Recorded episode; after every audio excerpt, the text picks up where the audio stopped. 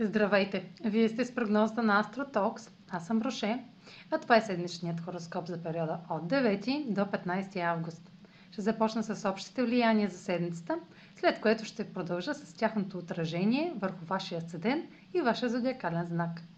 На 10 август Венера е в опозиция на Нептун в Риби и ще бъдат подчертани сферите, в които жертвате или играете ролята на жертва, тъй като желаните цели разкриват иллюзии или изискват приемане.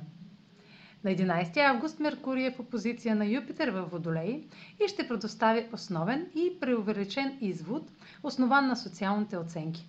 На същия ден Марс Дева прави квадрат към южен кърмичен възел Стрелец и северен кърмичен възел Близнаци.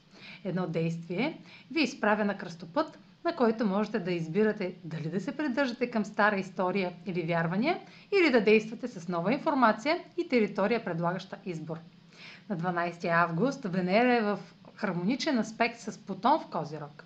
Отношенията, свързани с любов и финанси, ще преминат през фаза на растеж и трансформация. Ще се засилят страстта и желанията към друг чрез интензивни откровения. А сега проследете как ще се отразят тези енергийни влияния на вашия съден и вашия зодиакален знак. Седмична прогноза за съден Водолей и за зодия Водолей. Венера в сферата на споделените ресурси в опозиция на Нептун може да доведе до объркващи или подкопаващи резултати в областта на дълговете, данъците, финансите на партньора, интимността или психологическите въпроси.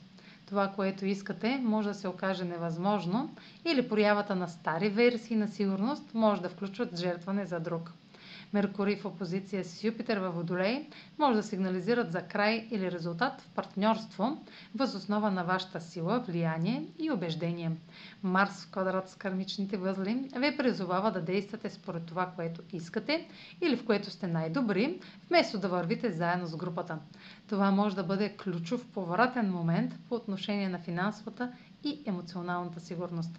Венера във вашата сфера на споделените ресурси, в хармоничен аспект с Плутон в Козирог, насърчават леко и плавно стабилизиране на финансите или по-дълбока ангажираност или отдаване към друг. Това е за тази седмица. Може да последвате канала ми в YouTube, за да не пропускате видеята, които правя, както да ме слушате в Spotify, в, да ме последвате в Instagram, в Facebook, а за онлайн консултации с мен може да посетите сайта astrotalks.online, където ще намерите услугите, които предлагам, както и контакти за връзка с мен. Чао! Успешна седмица!